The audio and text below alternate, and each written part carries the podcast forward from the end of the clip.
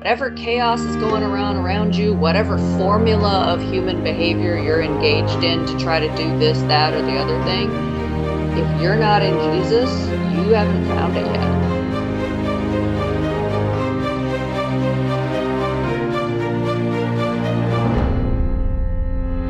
Hello, this is the Adventure Through the Bible podcast. My name is Matt. Joining me today, we've got Karen. Yaha. And we've got Tracy. Good morning. And Eric is currently driving home from Tennessee after dropping his daughter off at college. I can almost hear the tears flowing from here. I just want to know when we dropped an importance to lower than his children. An importance to lower than his... When we, the podcast, dropped to lower in importance oh. than his children. I'm very disappointed. Sorry, I'm slow, Karen. I see you, that. You haven't figured that out by now. You... You haven't been paying attention. It's because she's more awake. Podcast. She's more time zones ahead of us at this point. She is. She's in the future. We we have to we have to we're gonna have to get a hold of her to know what's gonna happen. Oh well, so far this morning it's pretty much the same. So I, I haven't sensed any big changes coming your way. Okay. Okay. Well, that I feel better. I feel better about the day then. That's good.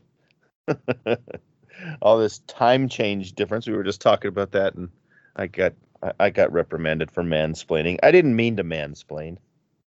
We were talking about eight thirty here is nine thirty. And I'm like, in, I, in, I, in I, Kentucky, I it turns Thank out. Thank you. Thank you. I'm like, sorry, Karen. That's not what I was trying to do. I didn't mean to. So next it's going to go like this. Oh, I'm sorry I man- mansplained that to you. Um, mansplaining is when I over-explain something in a slow and condescending tone of voice because you ain't a man. That's what's next. I can feel it. See, see, the, this whole thing is ridiculous because people. If you ever knew Karen, Karen is terrifying. You don't, you don't mansplain to, you don't mansplain to Karen. I mean, she's a Karen for crying out loud. Hey, hey, hey. Oh, you did not just go there. Uh, uh, uh, see what I mean? See what I mean? I make a simple observation. Go to and, your room. I'm kind of in my room. Well, I'm in my office. uh, all right. Well. Maybe it's time to get into our discussion. Karen, that means it's time for us to talk about the Bible. Hello. Are there any rulers that die in today's lesson? I feel like there should be. That's a perfect segue into Second Chronicles. This was like the shortest chapter ever. I'm like, well, this is weird. We're reading one random chapter in Second Chronicles, and then I open it up. I'm like, oh, it's like ten seconds long. Yeah, yeah, tiny little chapter in Second Chronicles. We talk about Jotham, and it seems like we probably talked about him before because he is mentioned back in Second Kings fifteen, which we've actually already discussed.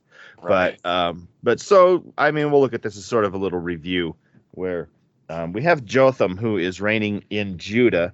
Now, keep in mind, we've been talking about Um, Isaiah in the past, and we just spent a couple weeks talking about Amos, and they've both been having messages of uh, definitely less than stellar reviews coming to Israel and Judah, and uh, there's going to be some bad things coming the way. And so, so when we're talking about Jotham, we that gives us a little bit of context of, of our time period we're talking about. Now, we, we're told, like like Karen said, super, super short here. Uh, he was twenty-five years old when he became king. He reigned for sixteen years. His mother was Jerusha, daughter of Zadok. Now, here was something I thought was interesting. And we're told that he did right, but the people acted corruptly. And I think that's a pretty good distinction uh, to make here because, you know, it's not always the rulers who are the problem. Sometimes it is the the the ruled, the people who are are needing the leadership. And if they if they don't try to follow a leader who is trying to point them in the right direction, there's not a whole lot that a leader could do to turn things around. And it goes back once again to the high places. You know, them burning incense in those high places and not being able to get, get rid of them. Oh, is that what the corrupt practices were that they mentioned here? Yep. Huh. Because I saw the part where it said Uzziah. Okay, so just as his, so he did right in the eyes of the Lord, just as his father Uzziah. But unlike him, he did not enter the temple. Which, great, leave that to the priest. That's what it's for, right? But the people continued their corrupt practices. Okay, huh? See, because if you, I went back and I was looking at Second Kings, and the thing his father did too is his father actually went into uh, the temple. Yes. Illegally, so he didn't do that. So he didn't. He didn't have to worry about that. But what happened is the people in they were talking in Second Kings. They were burning uh, incense in the high places. He wasn't able to get rid of them. Yeah, yeah. Like I said, it's um, it's really a a case of of you know, what do you expect a leader to do if the people won't be led? And if they won't, if they won't, if you can't get them out of the burning building, if they won't follow you, then uh, there's not a whole lot you can do. You know what that reminds me of? Hmm. Parenting teenagers. I had this conversation with my son once, and this is basically how it went verbatim. All right, son, except I used his name. We have reached an impasse. I am not done parenting you, but you are done being parented. We have a problem. Hmm. Yeah. Yeah. Gracious. Yeah. Well, and, you know, it also goes to things that we try to tell our, our kids all the time, because they get one of them will try to help the other one. The other one doesn't want help. And then the first one just gets so upset, just gets angry. And we always try to tell them, you can't help people that don't want to be helped. So like you Matt, have to, when he has a cold. Oh, I don't have a cold. I'm fighting allergies, something wicked. No, what we were talking about before, about how when you get sick. Oh, well, yeah. Your wife tries to be helpful, and you're like, no, don't help me. And she's like, but I want to be helpful. And you're like, no, don't help me. Yeah. Yeah. I, uh, yeah. But, I mean, yes. I mean, very much so. It's just, you know, you, if somebody doesn't want the help, you cannot help them. They won't accept it. And, and um, you know, in this in this case, it's really dragging the kingdoms down. So, you know, I think this kind of plays into exactly what we've seen from the beginning of the Kings. It's just they continue just to, how do you say this, get weaker over time. Mm, yeah. That they were in their heyday, and now it's just that steady kind of moral decline. Yeah. Where it's yeah. basically weakening their nation. Right. If you think about what goes into the character of a good leader, it's it's kind of interesting. It's, biblically speaking, it's the heart of a servant, and yet Yet when you get to the huddled masses of people, oftentimes the heart of a servant goes unseen. Mm-hmm. And what, yeah. it's almost like, it's almost like, but a friend of mine has a plaque hanging on her wall right next to her target practice things, by the way, that show that she can hit a bullseye. So right next to it is a plaque that says, never underestimate the stupidity of people in large groups. Yeah. And it's just, it's like it takes on a spirit of its own. And it just is like, it's it becomes a groupthink cycle. And so you can have the best leader in the world with the heart of a servant and patience and gentleness and all of the things, all of the qualities of a shepherd, right? Which is what Jesus came and said to be. And that's how he led. But he made his impact individual by individual, if you think about how he reached out to people. Now, that spread like wildfire, but that's where he started. And mm-hmm. that heart of a servant, that's a quiet type of leadership. And, man, you get a you get a hold of a nation, and you're the king, and that nation has the bit between its teeth, and it's going one direction. What exactly is it that you have to do in order to reorient that nation to where it should be? I don't know. And yes, I'm talking about modern America and modern most nations right now. When I say all of that, it's like, how do you reorient that? That is, I, you know how much money you'd have to pay me to be a, try to be a modern leader today? I don't think you could pay me. It would a horrible job. Yeah. Because yeah. the people don't want to be led. Everybody wants what they want now. Thank you very much. Mm-hmm. So yeah. like, I get the problem. Yeah. Well, and I think that's why we have Amos and Isaiah popping up here to give the message yeah. they are, because like yeah. you say, what do you do when you've got, you've, you know, even if your king is doing great things, I mean, we're told here that he's doing all this building and he's fighting off the Ammonites and defeating them, and he's getting this huge tribute from the Ammonites. I mean, we're told is given one hundred talents of silver. That's seventy-five hundred pounds of silver. I didn't do the exchange rate on that, but that's a, that's a lot of silver, you know. And and so you've got you've got a leader trying to do well, and you got a people who don't care. And basically, God is coming in to set the, you know, hit the reset button. Mm-hmm. So, I mean, I think it goes back again to what we have always talked about is, is, you know, I don't, well, I know that you just can't please man. And in the beginning of these reigns of the kings, they tried to do right. They tried to follow God. But I think they just got swept up in exactly what was going on with the people and trying to please everyone. And if you look, you want to think that what he was doing and what he was building was good. But really, when, when I was looking more and kind of investigating it, it's it's more for self-preservation and or nation preservation. Building the forts and everything was to fortify what he had. Yeah, it wasn't. True. Yeah, it wasn't to go out and, you know, do what God wanted him to do. He was trying to preserve what he had. So do we blend in self to that? You know, I I, mm-hmm. I think you, you look away from God and it's just it starts to, to crumble. Yeah, yeah, I know. I think I think you're absolutely right, Tracy. I mean, that's a point that you make a lot, and I think it's um, I think you're dead on with it. Uh, we we internalize too much, and we look at we look at what we want to hang on to, or what we feel like we want to keep, or how we think we want to influence, and we we stop to look to see what God is asking for and what he really wants to wants us to do. So I think you're absolutely right. Well, so so yeah, segueing then into Isaiah chapter nine, uh, we're getting this continuation of the message that Isaiah has been bringing. Now it has been sort of a doom and gloom up to this point, but then in Isaiah nine we get uh, we get this promise. We are we, we get this uh, that yeah we're told we're The, the the the the title of chapter nine, that's of course added later, but it's the government of the promised son. And, and then is... we start Handel's Messiah. Uh, yeah. Did you notice that? Uh huh. Yeah. Yeah. There's yeah. the there's the people walking in darkness have seen a great light, right? We get that in the Messiah, but then we also get the really really well known um, uh, for unto us a child is born. Unto us a son is given, and the government will be upon his shoulders, and his name will be called Wonderful, Counselor, Mighty God, all together now. Everlasting Father, the Prince of Peace, right? Yeah. They skipped the part about, I've never heard in the Messiah, which admittedly, I don't listen to the entire thing very often, but there was this there was this part in here in chapter nine, and I just started laughing because I was trying to imagine it being written into like a choral piece. Every, every warrior's boot used in battle and every garment rolled in blood will be destined for burning, will be fuel for the fire. And I was just like, oh, well, I guess Handel didn't like that part so much for music. yeah.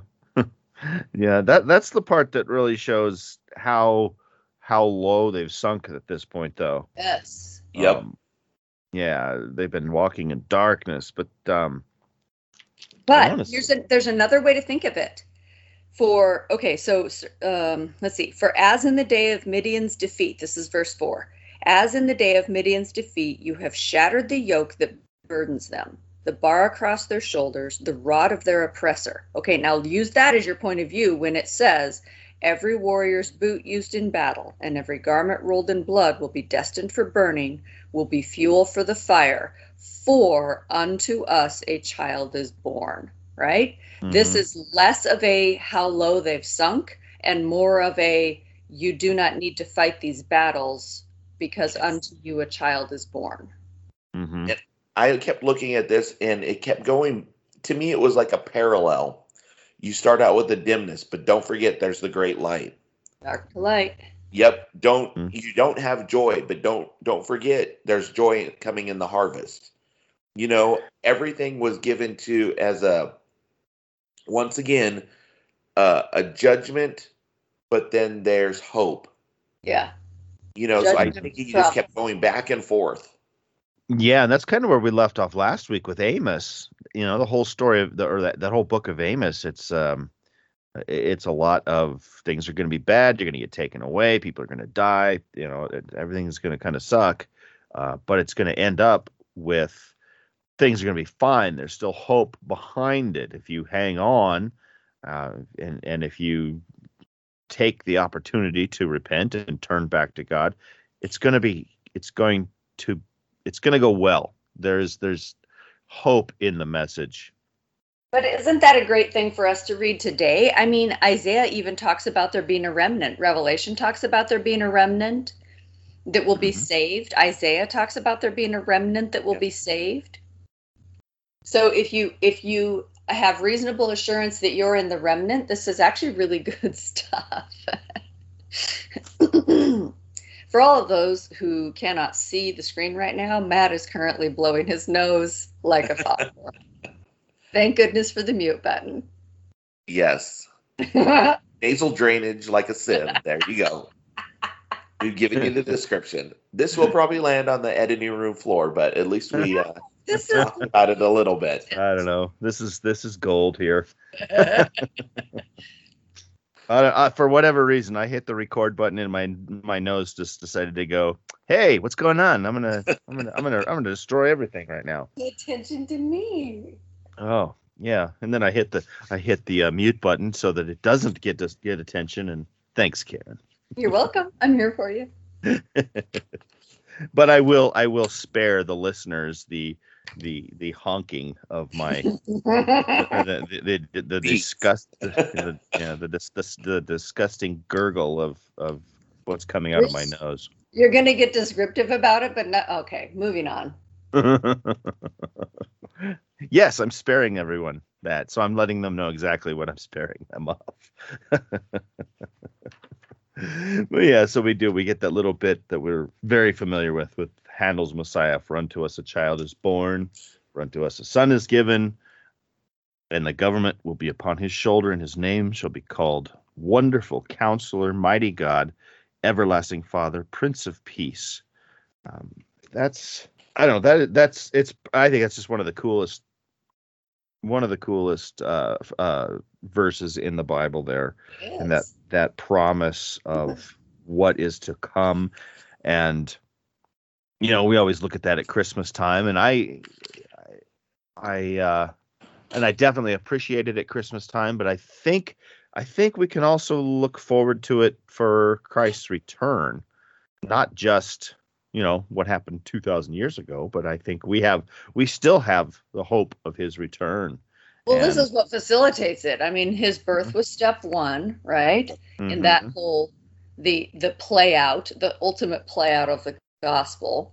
And then when he comes back again, you know, then that's the final step. So, yeah, no, it's wonderful. See, and yeah. I think that's a correlation between this and, and Revelation and the end of time is I think we get kind of lost in there. But, you know, we, we stop there at, at Prince of Peace. and But then if we keep going, it's, you know, his government will increase.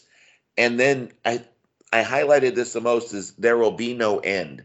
And I think that's a direct correlation to the end of time and Jesus returning and, and establishes his kingdom and it rule it going on forever. Of mm-hmm. the greatness of his government and yep. peace, there will be no end. Oh my goodness, bring it. I'm so ready.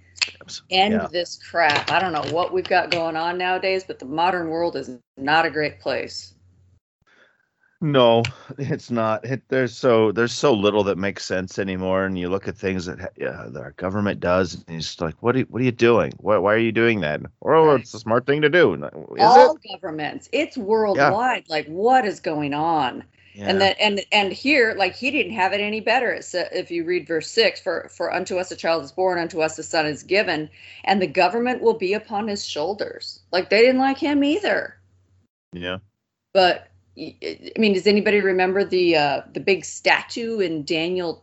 Was it Daniel? I think it's Daniel two, where uh, the king, the Babylonian king, has this dream about a statue. And it's all the, the the world governments down through yeah. time. And then you get down to the end of time and you've got multiple governments trying to be a government, but none of them ever succeed. And it's just, if you look at the timeline of the world, you've got, was it the head? The head was gold, and that was Babylon. Mm-hmm. The uh, chest and shoulders was silver, and that was Medo-Persia, which came right. afterwards. Then there was like the like the sort of like the girdle, the loins of brass, bronze. Was it bronze? bronze? Which is Rome. And that was uh, the Greeks. Greeks. Alexander the Great. Right. Then there were the legs of iron. iron. That was Rome. Rome. And you get down to the so feet. The conglomerate. So, huh? And the feet was the mixture. Yeah, the mixture of iron and clay. So there will be no one world government, no matter how much humans try. Rest easy, right? Uh, Jesus says you'll hear about wars and rumors of wars, but be at ease. These are all the beginnings of birth pains. Like this earth is going to wring itself out before it ends. But we're down in the feet of iron and clay mixed. And then here comes the stone cut out with unseen hands. It comes flying out of nowhere, demolishes all the world's efforts, takes it down by the feet, and grows into the kingdom of God. And that's where we get this. Of the greatness of his government and peace, there will be no end. I'm ready. Jesus, come get me. It's a mess here. Mm-hmm. Yeah. Unfortunately, I don't think we've seen anything yet. I think we're, I think we're seeing those beginnings. and, birth pains. Yeah. yeah. I think so. I think we're gonna. I think it's gonna get worse. And Me too. We gotta be. We got to be diligent in in uh, sticking to Christ in this through all of this, and and I think that's the key point. We just need to, even though we know how the book ends, mm-hmm. we have to try to keep keep our eyes fixed on God, because I think if we try, and exactly what's going on, like we're speaking of, is the government's just trying to pacify each and every group that's out there, and you just can't. No. You will be spinning in circles. You know, you'll do one thing that's probably no different than your predecessor, and you'll still get, you know, uh, reprimanded for it. You know, there'll be no high praise. It won't be sustained. And I think you'll just be continuously flailing in the wind. Yep. Mm-hmm. Yeah. Yeah, absolutely. Absolutely. Well, the chapter continues on with, uh, it kind of slides away from the hope part here now. And we get in verse nine that Ephraim and Samaria, they are being prideful when they say that they are going to, I, I think I must have borrowed this phrase from somewhere because it sounds familiar. They're going to build back better. I oh, know yeah. I, yeah. I know I heard a politician saying there. I didn't mean to. It's just uh, that was what they were saying they're going to do. I don't remember exactly how they worded it. Oh, no, but... I do. I got it right here. So it was, it's in, so verse nine and ten of chapter nine says, all the people will know it. Ephraim and the inhabitants of Samaria, who say with pride and arrogance of heart, the bricks have fallen down and we will rebuild with dressed stone. The fig trees have been felled, but we will replace them with cedar. Yep. We're going to build back better. Yeah. Yeah. And God is telling them basically, no, you're you're really not. Uh, he's telling them that the Syrians and Philistines are going to come one after the other to destroy Israel. And at this time, and I think we talked about this with Amos, this time, God's anger is not going to be turned away. He has relented over and over and over through all kinds of things. Things will get to the brink, and, and God would, would back things off. And but this time he is going to absolutely go through with what he is telling them is going to happen. Okay, but listen to these details. This gets really interesting. The people have not returned to him who struck them, right? So this is punishment. Nor have they sought the Lord Almighty. So he's bringing in a scourge of enemies, and the people haven't turned to the enemies. And it mentions that several times throughout these chapters in Isaiah. This is kind of crazy. Like, the Lord's hand is upraised against his own people. They are needing a good sharp smack to get their attention and bring them back in line. And he says several times, you have not gone to the to the people, to the governments who conquered you, nor have you returned to the Lord Almighty. So, so he says, so the Lord will cut off from Israel both head and tail, both palm branch and reed in a single day. The elders and dignitaries are the head. The prophets who teach lies are the tail. Those who guide this people mislead them, and those who are guided are led astray. Therefore the Lord will take no pleasure in the young men, nor will he pity the fatherless and widows. For everyone is ungodly and wicked. Every mouth speaks folly. Like, this place is a mess. And God has tried to use enemies to smarten them up, and it hasn't worked. They haven't fallen in line under the enemies that he brought against them, and they haven't turned back to him. Like, they will not obey. But you know what I think is fitting is, though, is that, oh, was it Samuel that said the same thing would happen to him? He gave them all the warnings. Now, that generation is probably gone, but if we look back, he told them that, you know what? Your kings are going to lead you astray. You're going to end up resenting them because they're going to take you in the wrong direction. But we want a king so that we can be like other nations. Like everyone else. Yeah. I want to be but, like everybody else. You know, and the Lord said, I didn't want you to be like everybody else. I wanted you to stand apart and show that my way works. And they couldn't do it. No. Couldn't or wouldn't. Yeah. Exactly. So isn't it weird? Okay, so I got a psychology background, so this stuff is always really interesting to me. Isn't it weird how human beings simultaneously want a controlling leader who tells them what to do and controls the outcome, and yet somehow they want freedom? Yeah.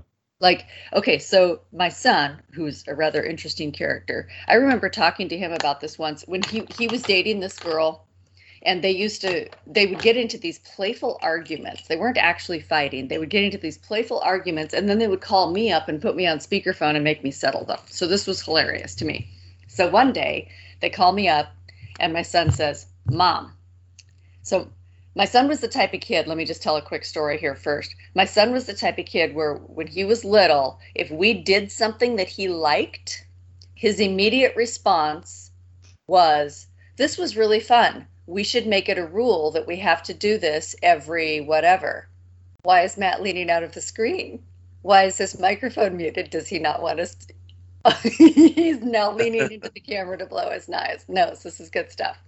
Um, anyway, so my son's response, every time we would do something that he liked, he would say, well, this was really fun. We should make it a rule, right? He didn't know how to let joy occur spontaneously, and it never entered his head that a lot of the joy comes from the fact that it is unpredictable, right? It's just a thing that happened. So mm. he craved rules because in his perception, security and guaranteed fun and interaction and the things that he wanted came from the rules that said that other people had to act this way. Now, if you tried to apply those rules to him, he got furious. He didn't need those rules. Everybody else needed those rules so the world could be predictable for him, right? Okay, so he gets on the phone with his girlfriend and they call me up and he says, Mom, tell my girlfriend how much I like rules. Just tell her. Like, we're we're arguing about this and I'm trying to tell her, no, I like rules. And she's saying, no, you don't. You like to be ruleless. And so I said, well, are we talking about rules for you or rules for other people? And he goes, oh. Oh, no. Oh, no. And here he was, like, what was he, nineteen, twenty years old? He's in the military. He's dating this officer's daughter. And he was like, uh-oh, uh-oh, I never thought that through. I'm like, yeah, no, you like rules for other people. You don't like rules for you. You think you got it. And she's like, I told you. I told you. She's in the background going, I win. I win. But yeah. Doesn't that sound like what's going on here? Like, rules for thee, but not for me. Like, everybody else has to have rules. I don't have to follow that. I know what's right, but I'm not going to bother to do it. I'm just going to yeah. sit over and do what I want. Yeah, yeah, yeah. Or, or yeah, I'm I, I, either I'm I'm above it, or um, you all need to be you, you all need to be complying with I with what I think is good and what I'm doing. Yeah. You know, uh, yeah, yeah. It's a lot of finger pointing, and and nobody ever wants to. Nobody ever wants to place any of the blame on themselves. Wow, I'm sure glad we've outgrown that as a society. Whew, yeah. Wouldn't that suck if we still did that? Yeah, yeah, yeah. No kidding. Yeah, well, in verse eighteen, you know, we're told that wickedness burns as the as a fire. Fire consumes. If you need to purify something, fire is the number one way to do yeah. it. I mean, it's... And we see all throughout the Bible, that's how they said... refining people. You're refined through the fire. Yeah. And then ultimately, at the end of chapter nine, we're told that Manasseh and Ephraim will destroy each other and turn on Judah. That's a that's a little daunting, you know. You know, you're going to sit there and watch watch them fighting each other, and then they're going to turn on you. So Judah Judah is part of this whole thing too. You know, there's been a lot of talk against Israel, uh, but Judah is not left out because they've been pretty much just as bad. They maybe had a few more good kings than than Israel, but they haven't been so hot. Isaiah starts with a statement against people who oppress the unfortunate and taking away what little they have. Um, we've talked about that here on the podcast before, too, about kind of the, the difference that the surrounding areas, it seems like God would reprimand them more for being violent. But for Israel and Judah, it's more just the way you're treating the people that are right there with you. You know, the, the, they're down and out, and and you're kicking them. And uh, told that because these oppressors are without God, they will have no protection when the day of punishment comes. That's in that's mm-hmm. verse three, which I find very satisfying to read because I get really frustrated with some of the stuff that I see happening. And to know that there is a cosmic day of reckoning coming makes me it makes something inside my justice craving little soul very happy. Yeah, me too. Even though it's, you know, down the road and who knows, you know, what that'll exactly look like. But um, but yeah, understanding that, uh, having an understanding that, that there will be comeuppance, that uh, that justice will be served, and that we don't need to get in too big of a twist about it because there's little we could do about it anyway, you know. But like you said, that cosmic judgment. And the relief of that is that nobody will get away with every with anything. Mm-hmm. Like what it says in a number of places in the Bible, like everything that is hidden will come to light. Mm-hmm. Everything that was done in the dark will be known, right? And it's, yes, that means me too. I get that. That my behavior and my choices are on me. But there are so many situations on earth where I get so frustrated watching people get away with things. And I'm yeah. just I'm just glad to know that someday, someday people will get called on the things that they managed to slide by people. Yeah. God saw it happen. Because right. there's a lot of people that have been hurt by that. Mm-hmm. Like right here, it's talking about um, oppressive decrees. Woe to you who make, to those who make unjust laws, to those who issue oppressive decrees, to deprive the poor of their rights. That's horrible. Withhold justice from the oppressed of my people, making widows their prey and robbing the fatherless. Like they're going after the vulnerable. Yep. Yeah. Yeah, specifically going after the vulnerable. They see, I well, I think you just word use the word there, prey. Hmm? They they see somebody weaker that they can take advantage of, and they do. And yeah, that's just that, that's just that's low. It's so yeah. low. And he says to them, what will you do on the day of reckoning when disaster comes from afar? To whom will you run for help? Where will you leave your riches? Nothing will remain but to cringe among the captives or fall among the slain. Like there's no hiding from this. We're all exposed. Right. Now, we get into verse five, chapter ten.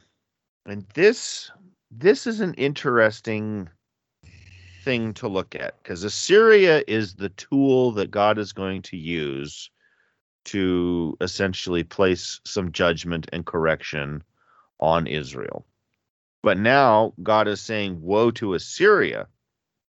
So even though uh, even though they're being used as what he calls the rod of his anger, yeah, and they're being sent against an ungodly nation and against the people of my wrath.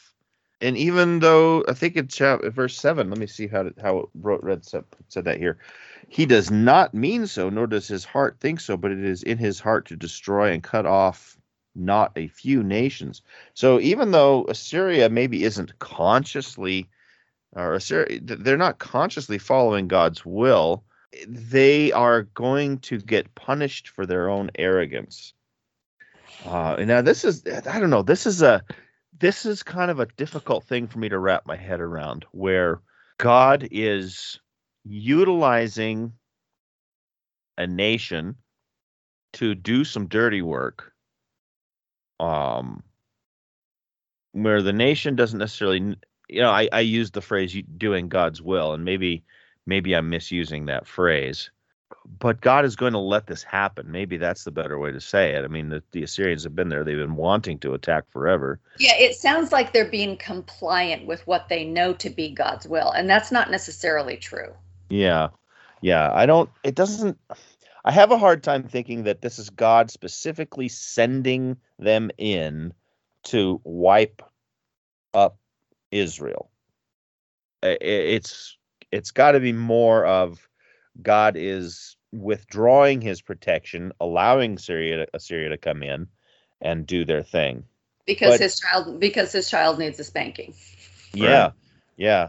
And even though he's allowing it to happen, he's saying that, um, I don't know, I, I guess kind of it's like he, he's he's given them a little bit of a longer leash here, and they're taking advantage. Then what they're going to do isn't necessarily a good thing, even though it's something that needs to happen. I don't right. know. It's it's just it's a, it's a it's a hard. I'm having a hard time articulating what's going on here. I think I kind of understand in my head, but the you know the I words think aren't great. It's kind of where you're going is that, you know, while you're doing God's will, you're going to prosper, but don't get it twisted because it's not going to last forever. Yeah. Your own reckoning has is going to come. Yeah. And I no longer need that that rod of retribution or judgment on my people, then then your your judgment will come. Yeah.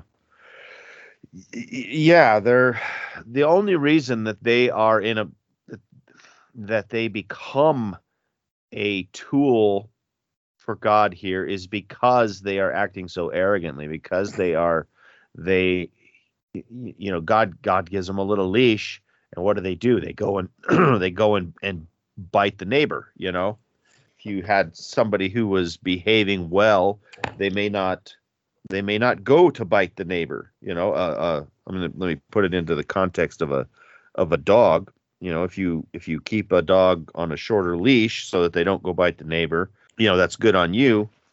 But if you haven't trained, or if the dog, once you give them a little a little leeway, and the first thing they do is go to attack, um, that's uh, that's not a great thing either, and the dog needs to be reprimanded. You know, if you're trying to train, and uh, and Assyria, as soon as they're given the opportunity, they they're going to go in and, and and wipe and wipe everybody out. You know, I put I had Egypt in my notes. Okay. Is that the same thing happened to them is when the world needed them during a famine, you know, they they were allowed to to um, help out the world. More and, than yeah. that, they were guided to help out the world. Like yes. their sun worshiping Pharaoh had dreams from God yes. and was set up well in advance to prepare his nation. He prepared for how many years? Seven years to handle the famine that was going to take, what was it, fourteen years? It was crazy. Yes, they yes. spent, this was like, like God reached down and specifically intervened in this nation, and they knew it. Like the, the, and he intervened to the point of getting Joseph there years before and right. setting him as a placeholder so that he could step up for such a time as this, right? And this they, was all like that line, that great line from Esther. And like, they were at the top of the world, yep, top of the world. And then from giving great lands and prosperous lands in Goshen to all of a sudden making the their making the Israel the people of Israel their slaves, to to have your you know the Pharaoh's hard hardened by God, just to show his wonders, his might. So I think you know it it it's happened repeatedly. But the thing is, once again. Uh, they start to think it was them and it was not God. And then it, it has to be, their legs have to be cut out beneath them. Right. Yeah. So they're taking all this pride. And then verse fifteen, I, I like verse fifteen. I want to read it here. Shall the axe boast itself against him who chops with it? Or shall the saw exalt itself against him who saws with it? As if a rod could wield itself against those who lift it up, or as if a staff could lift up as if it were not wood. So it's like what God is saying, or what Isaiah is saying, is that basically Assyria, they're just a tool in God's hand, and they they're being utilized for their nature, but they're not worthy of pride. Any tool is just doing its job if it's doing what it's designed for, and uh, and and they're taking far too much pride in what they do, and that's that's what God is saying here. Now we talk about a remnant. There will be a so we're told that there's going to be a time when Israel will be free from captivity, and they will depend on the Lord in truth. This is what God has been talking about. I think this is what God's been wanting for them ever since he pulled them out of Egypt, or shoot, I mean, you can go all the way back to the beginning of time. This is what God has wanted from for all of us, is to just depend on him and his and his truth. Uh, but now we're told that there's a remnant. Now, for there to be a remnant, that means that that um, there has to have always been someone who was depending on him, and so for this remnant to return, that means that there will have where will be a continuation of people who do rely on him and are constantly looking for the opportunity to go to go back, because a remnant, in order to have a remnant, you have to have something that is similar, or not similar, it's the same as the beginning. It's usually it's usually uh, a reference from like a bolt of cloth, and you and you have a, a small piece at the end. It's exactly like what was at the beginning. But for that to happen, you have to have a continuation of that cloth all the way through. So when we're talking about a remnant, there, there's this continuation of, of people who are looking to God, and and uh, and they will they will have the opportunity to to come back. Let's see, verse twenty-one. The, the remnant will return, the remnant of Jacob, to the mighty God. For though your people, O Israel, be as the sand of the sea, a remnant of them will return. The destruction decreed shall overflow with righteousness. Now that's that's an interesting phrase, the, destru- uh, the destruction that will overflow with righteousness. Mm-hmm. That's what I'm saying. This is like the ultimate judgment. This is where the cosmic score gets settled. Like mm-hmm. God, who sees all, calls it to account, balances everybody's ledger, and it all comes out right in the end. Yep. Yeah. Yeah. So yeah, we're all seeing these things happening that, that don't look great, uh, but just having some faith and understanding that this is all done for an ultimate good. Well, and the, the um, verse twenty-three is the key to it, and this is where humans tend to get distracted. But it says, the Lord, the Lord Almighty, will carry out the destruction decreed upon the whole land. That's his job. Yeah, it's not for us to decide what's been good or bad. Yeah, we just don't know enough. We think we do, and in mm-hmm. some cases we might be right, but we don't know all the details. Plus, we right. would never punish ourselves, and we might need a good smack, too. Yeah, yeah, yeah. And then twenty-four... Verse twenty-four, therefore do not be afraid. We're told that, you know, the, the Assyrians are going to have their time, and then God will, as it says in uh, my Bible, says stir up a scourge against them. So yeah, the Assyrians are going to come in. They're going to create some havoc for you, but don't worry, they're going to get their comeuppance too. And yeah, we, we have such a hard time. I think we have such a hard time with this kind of thing, because we know, I mean, we know looking forward that when when Israel or Judah uh, gets taken captive, they're they're gone for what, seventy years? Or is it more than that? Which time? I mean, there were a well, number of captivities. Yeah, well, that's true. That's true. But um, but I mean, that's a lifetime. You it's know, a generation. I mean, seventy years. That's a generation. So. You know, and we look at that and we're like, oh, well, you know, everything's over for me. But we have to remember how fleeting our lives are in the in the grand scope. And, um, you know, if we have a belief that even though our life might be over and things continue to carry on, and if we believe that we'll that we will be brought back, then um, it, it helps to look at the the terrible things that are happening and have a faith and have an understanding that when things are better, uh, we'll get a we'll still going to get a piece of that. It just may not be in our lifetime. And that can be tough for us because our our scope is so it, it's so small. It seems big to us. seventy years sounds like a long time to us, but if you put it into a scope of eternity, seventy years is is a small drop, you know. If you are born six years before that and you get taken into captivity and you die before captivity ends, that's a horrible life for you. If yeah. that's where you fit on that timeline, that's pretty tough. Yeah, mm-hmm. For sure. No, yeah, no doubt about that. No, no, no, I don't think any of us would question that. But that's that's, you know, that's why that's why we have a hard time looking past. Looking past the trouble and seeing to the hope that's behind it, that's coming, that's coming behind it. But Assyria, the, the burden of Assyria will be taken away. They've advanced toward Jerusalem. The cities along the way have felt the results. And uh, God is going to cut down those who place too much self-importance in their position. Specifically, it says Lebanon will fall by the mighty one. So there's um, there's things going on. Things going on all over the place here. Uh, eleven, we get a little more hope. We were told about the rod from the stem of Jesse, or a branch, and the Spirit of the Lord will rest upon him. Uh, the Spirit of the Lord is, is spelled out here as wisdom, understanding, counsel, might, knowledge, and fear of the Lord. He won't judge by the sight of his eyes, nor by the hearing of his ears. So, I mean, this is...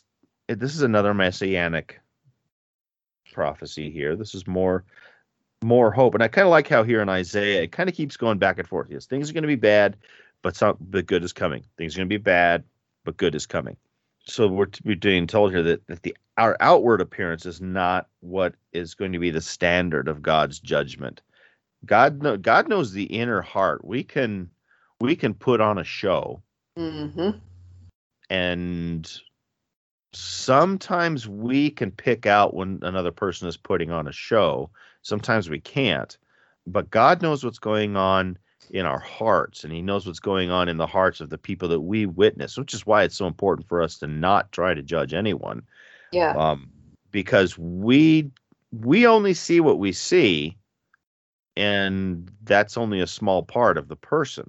And uh, so when we're being told here that the one to come, Jesus, is not going to be, he's not going to be fooled by outward appearances. He is going to be, his judgment is going to be on a whole different standard than what we're, than what we're capable of. How does that go? Not all who say to me, Lord, Lord, will enter into the kingdom of heaven. Yeah. And, you mm-hmm. know, people will say to me in that day, but Lord, I did all of these things in your name. And I will say to them, get away from me, I never knew you. Like yeah. that's that's the so uh, memes. Okay, so I saw this great meme the other day and I sent it to a friend of mine. It's directed at women because it starts off with girl, but you can ignore that word. But it goes like this: girl, read your Bible. You can eat all the kale, buy all the things, lift all the weights, take all the trips, wash your face and hustle like mad. But if you don't rest your soul in Jesus, you'll never feel peace and purpose. Mm. Like, that's what it's down to. It mm-hmm. did, like, whatever chaos is going around around you, whatever formula of human behavior you're engaged in to try to do this, that, or the other thing, if you're not in Jesus, you haven't found it yet. Yeah. Yep. Yeah, chapter eleven, verse four tells us that righteousness and equity are going to be the standards of his judgment. And he'll strike the earth with the rod of his mouth. So his his words will be his weapons.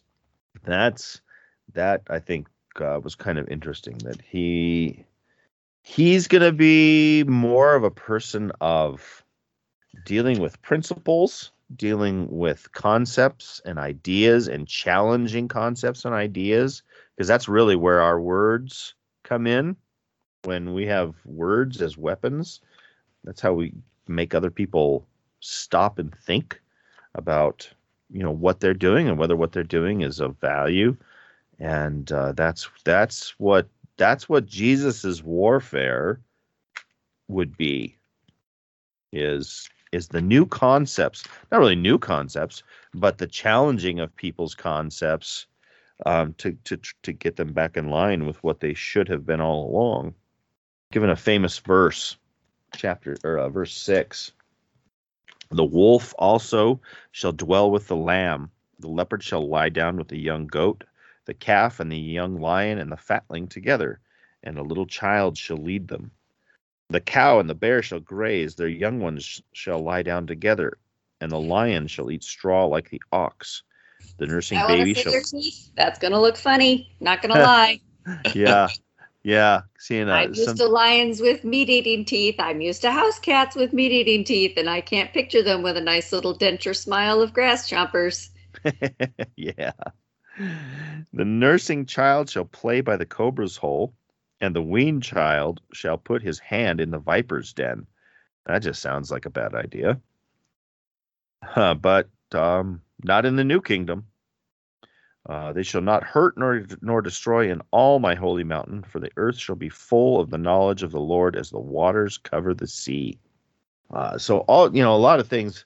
You know, that some of that is symbolism. Some of it, I I think, well, symbolism, but also I think it'll also be literal. I believe it will also be literal. But just the concept of all of these predators becoming vegetarian, I guess, you know, herb, herb, herbivores, and children playing with snakes. I mean, who would ever consider letting their kid play with a snake? I mean, I no thanks. Um, yeah. I've I have handled snakes, and they're very interesting, but I don't think I'm going to uh, give hand a boa constrictor to a to a small child. But these things won't be threats because the pro- because of the promise of knowledge of the Lord. Knowing, knowing God, and we've talked here before about how that knowing is talking about a deep intimacy, and I'm sort of taking this as even even if let's just say even if. they were to remain, quote unquote, more dangerous. I mean, say a lion, like you said, it's hard to just imagine a lion with with grass-eating teeth. But if we are so in tune with God that we just sort of naturally grasp his his desires and his um, intents, intentions, I should say. We wouldn't, we, the, the fear of these things will just be gone because we would be very much in tune with all of it. There's another verse somewhere how uh, you won't dash your foot against a stone when we're talking about, you know, the future, the new earth being in heaven, if you will. Mm-hmm. And I've always taken that to be, it's not that there's not going to be rocks on the ground. It's more like we're going to be so in tune with with God that we're not going to step on the thing because we already know it's there. Oh, you know? I thought it was because the rocks that were on the ground were made out of gold, and gold is soft, so it wouldn't hurt. I missed it. I misread that. Well, maybe. I don't know. I don't know. But I've but I've always taken it more just to be. It's like it's not. It's not that the new earth isn't going to have rocks, and they could be sharp, and if you weren't paying attention, you could stub your toe. But more like you're not going to stub your toe because because we just have this amazing intuitive concept of what's happening around us, and we're so in touch with everything that we just know the things there, and so we just naturally don't step on it.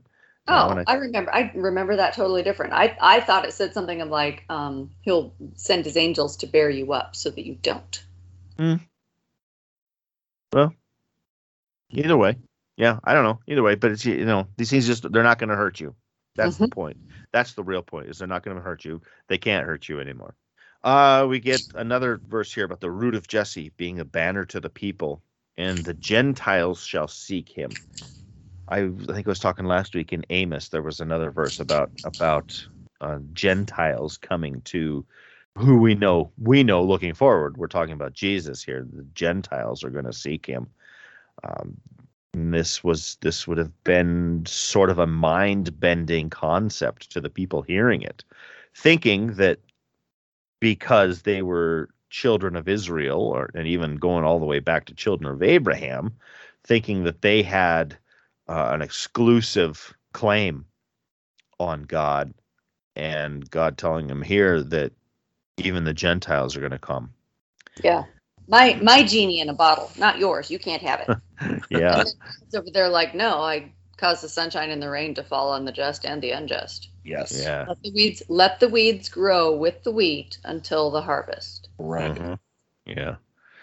Yeah. And we're told that the remnant of the Lord's people will be gathered from all the places they are spread to. I so love we, that. Yeah.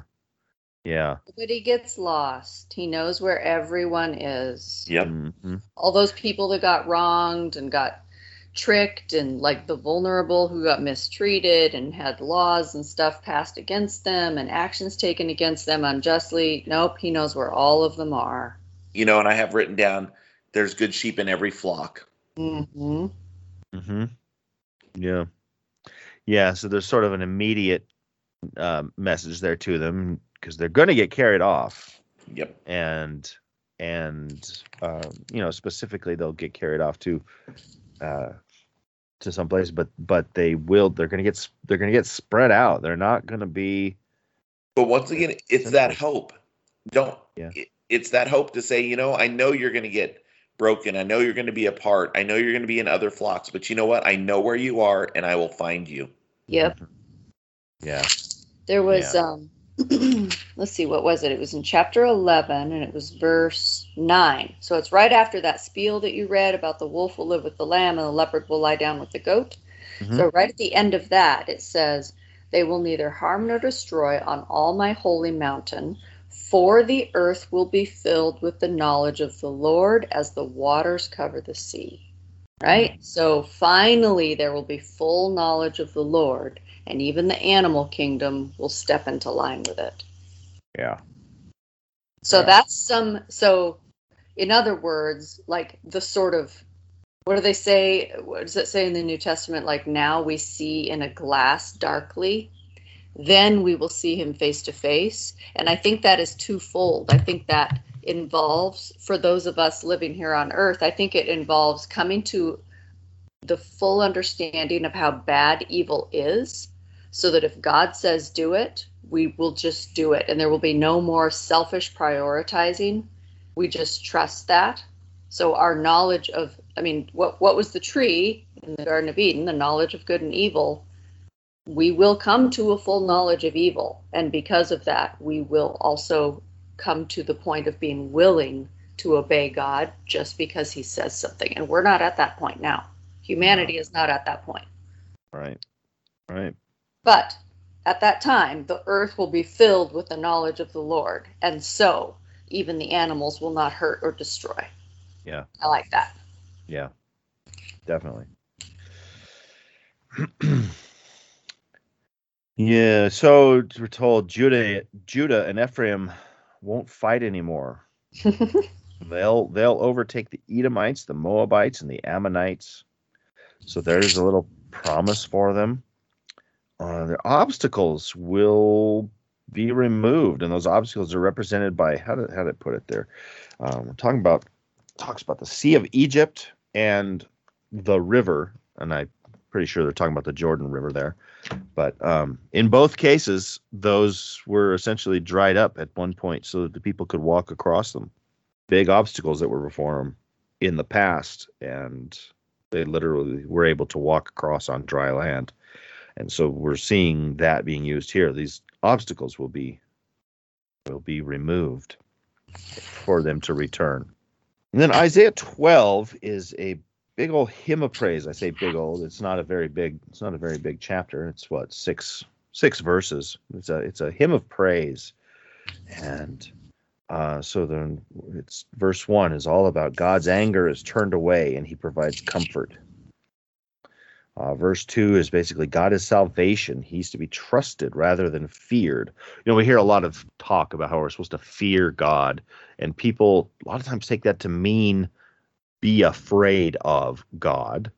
And maybe in some cases we do need to be afraid of God, but in general it's more of a it's more of uh, having him in a position of respect, and it's not someone to be trifled with for sure, um, but he is definitely someone to be trusted.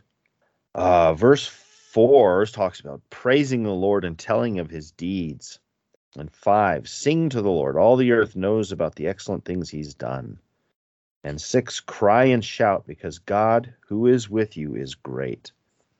So this reminder, this reminder that yes, things are coming. You are not going to enjoy them. They're not going to be fun.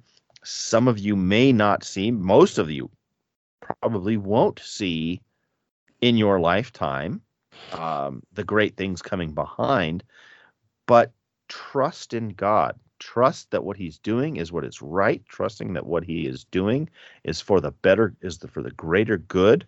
And when he gives you a promise, you'll get to uh, partake in that promise. And that's that's the hope that holds us together. It's the hope that holds me together.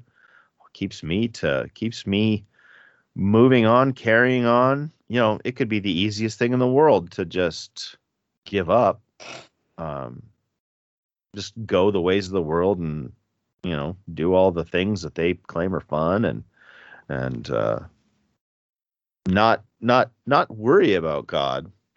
I say I could do it. Actually, I don't know if I could, but uh, but um, you know, in some way, in some ways, it seems like your life might be easier if you just gave up on it. But when you know what you know, if you when you're reading your Bible and you know what you know, you realize that that's not, it's re- that's really not the easier way to go. Having the hope gives us the ability to to cope with the things that come at us. You know, we all have our day-to-day struggles. We all have our struggles that don't go away quickly. And um, just having having having a hope that there's that there is that light at the end of the tunnel. That it's it's there. We don't know when we'll get there, but but just having a Having something to look forward to is that hope just, and that faith. Mm-hmm. Mm-hmm. It's what helps us hold on. It's what helps us when, you know, when the health struggles come, when the financial struggles come, all sorts of things, all sorts of things come at us, and they come at all of us. And it's just, it's so important to just remember that there is hope. There is, there is something coming. We are all be, being taught right now. I mean, that's like, that's one of the biggest reasons we serve, we live at all, is to learn and uh, learn how to trust God. Yeah, and I think, um, you know, Revelation describes this phase of the Christian church as lukewarm, Church of Laodicea. Mm-hmm. And I think that whether it is through societal things or international things or personal things, individual things that we go through and that we see, I think we all go through our own process to wake up to what's happening, just wake up and become aware of what you need to do and be willing to set aside your own desires, set aside yourself, get out of that self-centered sin mindset and just be like, oh, look, God's plan, I'm in. Because that is that is what's going to have to happen with everybody on earth. They're going to have to decide, am I am I warmer or am I am I hot or am I cold? Because God says flat out, I don't want you warm. If you're lukewarm, I will spit you out. Yeah. And sometimes that happens to people through the individual things like you were saying. And then other times it's things like just all this garbage that's going on in the world. And being unsure of what's happening and who's directing the show and am I safe and who do I follow? All of that stuff that's happening at a human level is just horrible. And that can be used too to wake people up and shake them loose from their sort of stupor. Mm-hmm. So I, I like it. It basically, everything that we read this week was all about like, y'all need a spanking. Don't make me stop this car. Mm-hmm. Right? And then followed by, okay, and now we're at the end of the journey. I think that will wrap up our discussion for this week. Some uh, some good lessons there for us to take along with us. Next week, we are going to get into the book of Micah. Now, Micah, mm, it's seven chapters long. I think we'll do the whole book, though. Yeah, there we go. Um, I'd hate to try to break that one up. So next week, we will be discussing the book of Micah. In the meantime, remember that you can reach out to us at a t t v podcast at the adventure dot org. Look for us on Facebook. Make sure you subscribe to the podcast. We reach you in your feed each and every week. And be sure you, subs- you share the podcast with your friends and family and neighbors. We look forward to talking to you again next week. Thanks for listening.